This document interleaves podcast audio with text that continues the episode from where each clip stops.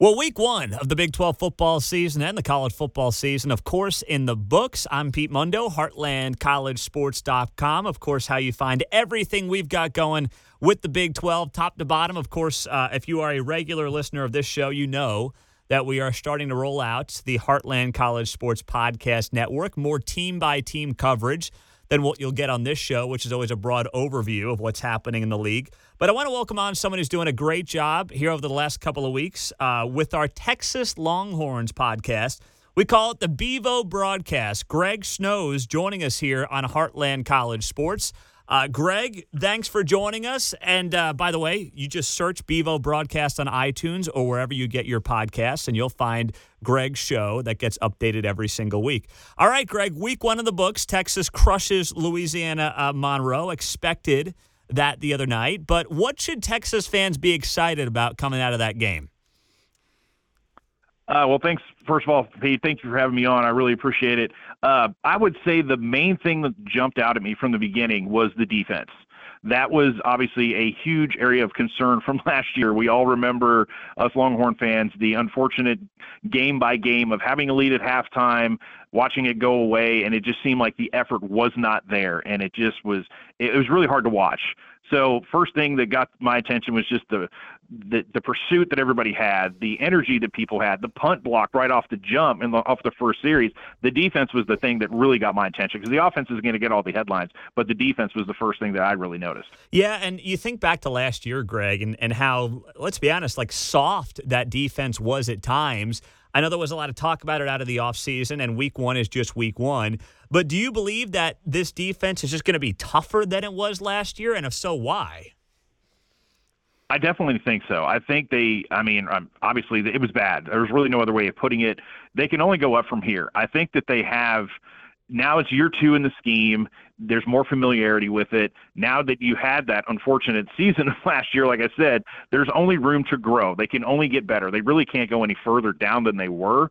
So I would really think, and then the addition of Gary Patterson. And I've seen and heard things, I've read that he has been working on this Alabama game for pretty much all summer long.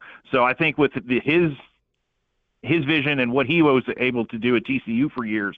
If you've been watching the Big 12, you always saw TCU put out really good defenses and actually put a decent amount of talent into the NFL. So I think coupled with the news year year two of the scheme, Gary Patterson's influence that he has, I think they can only go up from here just because it was just really it was just I mean bad, and that's about as nice as I could put it at times last year. it was no, no, you're right. It was bad. Now that's interesting. I hadn't heard that about Gary Patterson. Now I, I'm just being honest, Greg. I mean, I would give Gary Patterson two years to prepare for this game, and I still think it's going to be tough going up against Alabama. So eh, just looking at this game, I mean, we'll get to more of it, but what is the best case to make for Texas as a 20 point home underdog to possibly pull off this upset? Well, I think it goes back to when I was discussing this with a friend of mine who actually played at the University of Texas back in 90, 1996. And if you Longhorn fans remember, that was the first year of the Big 12 when Texas was in a very similar situation down. I believe it was a three. I think it was even a three touchdown uh, spread in that game because James Brown had the quote of saying, "Well, we'll win by three touchdowns." When asked about such a just big point spread against Nebraska, who was obviously coming off back-to-back national championships, a big favor in that game. Texas has nobody expects them to win this at all. Mm-hmm. Obviously, mm-hmm. nobody thinks they have a shot. So go in there with that attitude. It's just like, all right, fine. Let everybody think what they want to think. Now, I get Alabama's great. I'm not no one will just dis, dismiss anything that they've done. They've earned mm-hmm. every every title, every accolade they have. But with the way Texas can go about it this week, it's just like we've got some good players on this team. We know what Nick Saban likes to do because obviously Steve Star- Steve Sarkisian was an assistant. They, I guess, that could go both ways. They both know what they like to do and what they don't like to do. So obviously, it would take a few things to happen for Texas to win this game. You would need some turnovers early. You would need for them to play just error-free football, they would have to do play the best game they can. But there's no reason that they can't. Anybody can get beat any week. Maybe Alabama comes in here a little bit overconfident. It's an early start. Anything that Texas can do to try to motivate themselves beyond it's just like, hey, it's just week two. Game day is going to be there. Fox Sports is going to be there. All eyes are going to be on this game. They do not want to roll out a dud of an effort. They can't. They they have no. They have to play great. There's no other choice. They go out there and they get rolled and lose by five or six touchdowns. It's same old Texas same old can't win a big game, and so on and so forth. And that narrative just continues. They have to do everything they can to make sure that does not happen this Saturday. Yeah. And now we can weave um, what is happening on offense or what has happened on offense into this game. When you look at Quinn Ewers' performance in week one, may, maybe a little uncomfortable to start, maybe a little nerves. I don't know what you'd chalk it up to, Greg. But uh, when you look at what the offense brings to the table, let's start with the quarterback position and the expectations for Quinn Ewers are enormous. They're through the roof. Uh, what did you see on Saturday, and what brings you reason for optimism and maybe pause for concern as well? Well, like I, I mentioned in the podcast that I did last week, that we have to have kind of maybe the expectations, like you are 100% right, they're through the roof, but maybe just back, just kind of taper that down just a little bit. This is a guy that hasn't played since he was a junior in high school, so let's just give, yeah, relax for just a moment, realize, hey, this is there's so much on this kid's shoulders right now, but he had the rough start 0 2 threw an interception. It was a bad interception. But what did he do right after that? He completed his next seven passes, had a touchdown pass, and looked more comfortable. Obviously, I think it was nerves. A childhood dream playing for the team that you grew up rooting for when you were a kid finally that moment is here. Finally, you get to experience this. Oh, by the way, there's 100,000 people in the stadium, and everybody knows your name, and they want every. You're almost like a savior. So if he was a little nervous or rusty, I'll give him. I'll give him that out. He, he it's okay. It's his first game. Nobody's winning the Heisman after week one. Nobody's winning the championship after week one. Mm-hmm. He'll be fine. And obviously, cause a concern. Alabama has a phenomenal defense. Texas has a young offensive line, but as long as he just can you know, as they say, if it's like he's driving a Ferrari, keep it down the keep it down the middle of the road. And he'll want to take some chances. Hopefully, they kind of have some things worked out where they can take some deep shots. But you've got look what you've got. You've got Bijan Robinson, one of the best running backs in college football.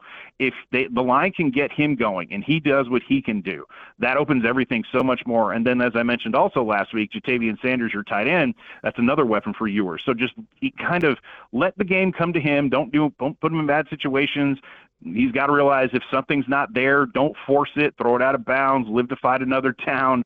Don't don't put yourself in a bad situation because if you get a couple of turnovers early, you give that momentum to Alabama, you give them a couple quick scores, then that's just like that's almost a nightmare unfolding right before your eyes if that if that makes any sense because that's the last thing you need is give that team any extra advantage because they're coming in here with the coaching, the talent, the high ranking, you give them any little little extra something on top of that, it's going to be really difficult to overcome.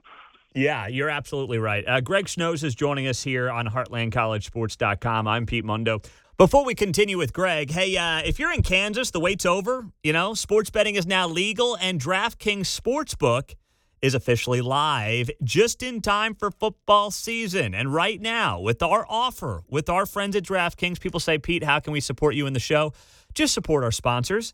And if you're in Kansas right now, use our promo code with the DraftKings app, HCS for Heartland College Sports, and bet just $5 on anything and get $200 in free bets instantly. Yes. And uh, Thursday night's almost here. Want more action for opening night kickoff in the NFL? How about this? Everyone can experience the thrill with DraftKings early win promotion. Get up seven, you win. Bet any pro football team of your choice, and if your team leads by seven points at any point during the game, you get paid instantly, even if your team loses. So download the DraftKings Sportsbook app now. Use the promo code HCS to get $200 in free bets instantly when you place a $5 bet on anything using our promo code HCS. Gambling problem? Getting help's your best bet. Call 800 522 4700. 21 plus, physically present in Kansas. Eligibility restrictions apply. Bonus issued as free bets. One early win. Token issued at opt in. Moneyline bets only. Deposit and wagering restrictions apply. Eligibility and terms at DraftKings.com slash Kansas on behalf of Boot Hill Resort and Casino. Greg is hosting our Texas Longhorns weekly podcast called the Bevo Broadcast. Check it out. Search for it wherever you get your podcasts iTunes, Spotify, doesn't matter. You will find it there. Uh, Greg is obviously locked into what the Texas Longhorns are doing, and week one's in the books, the biggest game, one of the biggest games in college football. Uh, as Greg noted, both college game day and uh, big noon kickoff, as they call it on Fox Sports, is going to be taking place there. How much, uh, Greg, when you look at this from Steve Sarkisian's perspective, does he need to perform well? I mean, if he loses by three touchdowns, you could make the argument of, well, that's what Vegas expected. It's, you know, usually not a bad loss if you lose by the spread. But Texas is not, you know, used to losing games by three touchdowns, never mind you know, a team that uh, obviously is trying to make the strides that it wants to make under Sarkisian with the way they recruited. What is the pressure on Steve Sarkisian in this game ultimately? Uh, well, I mean, it almost pains me to say this just because I still remember the days with Mack Brown and Vince Young and Colt McCoy when they're winning 10, 11 games a year. And I, I don't want to use the words moral victory, but more than likely, this is probably not going to go Texas's way. So be competitive. Make sure you're still in this game because if Sarkisian from his, you know, from the fan base and everybody else, if they go out there and they just look unprepared and just look lost, just like kind of like they did the second half of last season. If they just look uninspired, there's no effort, and it's like they throw their hands up like here we go again, then that might be a big cause of concern. I it's it is Alabama. They are a great team, but you still have to go in this atti- with the attitude like you can win this game, you can compete in this game, and they there's no reason that they shouldn't be able to. So for Sarkisian, if they go out there and it's just uh, if it's just a complete just you know bad from all accounts, offense, defense, special teams. If it's just there's nothing good you can take out of this, it's going to be really hard, I think, for the fan base to get excited, regardless of how the rest of the year goes, because there's going to be a lot of emphasis on this game, and it's almost like a measuring stick, so to speak. So if they go out there and it's just a total just lopsided game and it just gets out of hand before the first half is over, it's just it's going to be hard to recover from that. They could still come, you know, all their other goals of a conference championship and things like that are still in front of them, and you can maybe say, hey, this team is you're going against the best team in the country. There's a lot of youth. They played multiple true freshmen on both sides of the ball. You could you could make the argument that like this is a matchup at this early in the year when there's a lot of question marks across the board on this football team. If things are don't go the way that you want, is if you can keep it competitive. That's the main thing I'll come back to. Keep it competitive. If it's over by the end of the first quarter, it's just like here we go again, and then it's just all the question all questions about Sarkisian and where this is headed are all going to pop mm-hmm. up, and that's the last thing that he wants. So keep it competitive, stay in the game. If it gets away from you late, I think you can live with that. Yeah, you, you know, I, I think, Greg, if you were to offer up these two scenarios to Steve Sarkisian – get blown out in this game, but then compete, you know, down the home stretch for a Big 12 title, or possibly, I mean, magically pull off some kind of upset in this game, but then have a total dud of a Big 12 season, you probably would take the first option there, would you not, if you're Steve Sarkisian? Uh, I would I would have to agree. I mean, I think if you got him one on one and just in, in a room with just you and him and no you know no live microphone with anybody out there. Yeah. I think I think that would be uh, an ideal situation if you if you said, hey, this this is going to happen. Which one would you take? Because then again, you could say, hey, this is a great team. This was week two. You're still young, but if you rebound and then learn from that, get better all year long, mm-hmm. win a Big 12 championship, maybe go to a better bowl game outside of. It seems like I can't remember the last time Texas played in a bowl game outside of San Antonio or Houston. and there was the one Sugar Bowl back in 2018. But other than that, it seems like they're either playing in the Alamo Bowl or the Texas Bowl every year. So yeah. if you could play in a New Year's Day Bowl and a conference championship, I think that would be more the fan base, everybody would be like, okay, yeah, I can accept that because you could see the progress. You're moving forward. The team is getting better, better, and you can build on that and go, okay, what's our goal next year? We did this, okay, let's just keep going in the right direction. So yeah, I would agree with that, Pete. If they if that's the outcome, I think I could live with that, and so could ever, so could all other Texas fans as well. Do you see a scenario, Greg, where Steve Sarkisian doesn't make it to 2023, or is there just too much money wrapped up in obviously not just Sark, but the fact that you know you moved on from Tom Herman fairly quickly, uh, you moved on from Charlie Strong relatively quickly. Do you feel like you got to give Sark, especially with the SEC on the horizon? A solid three, four years to get this thing right? Or could you foresee a disastrous situation this fall with all this talent where it doesn't click, the thing falls apart, and Sark is maybe not around next year? Uh, I would say it's highly unlikely that he is not back. Yeah. It would take a monumental collapse like even worse than last year, like just getting their doors blown off week in and week out, not competing, just everything bad that can go wrong does go wrong. So that's the only way I could see that happening. I think you, like you said, they did move on from Charlie Strong and Tom Herman fairly quickly, and that I know with the Tom Herman um, being fired and all his assistants, that cost the school quite a bit of money, mm-hmm. and I don't think they would want to repeat that. I think it would be really hard to go back to the donors again and just say, "Hey, uh, guess what? Need you to open your wallet once again. And they're going to be like, well, wait a minute. Didn't we just do this? I thought this was the problem solver. I thought this was going to fix our issues. So I think it'd be really difficult to come back and ask them to break out the checkbook once again, like they've like they've done twice here in the last 10 years, less than 10 years. So I think it would take a monumental collapse yeah. just of on all levels for him not to be back. What are you most optimistic about, Greg, as you look at this team this season to be convinced – that it's not going to go like last year when? What what should Texas fans be hanging their hats on right now heading into week two?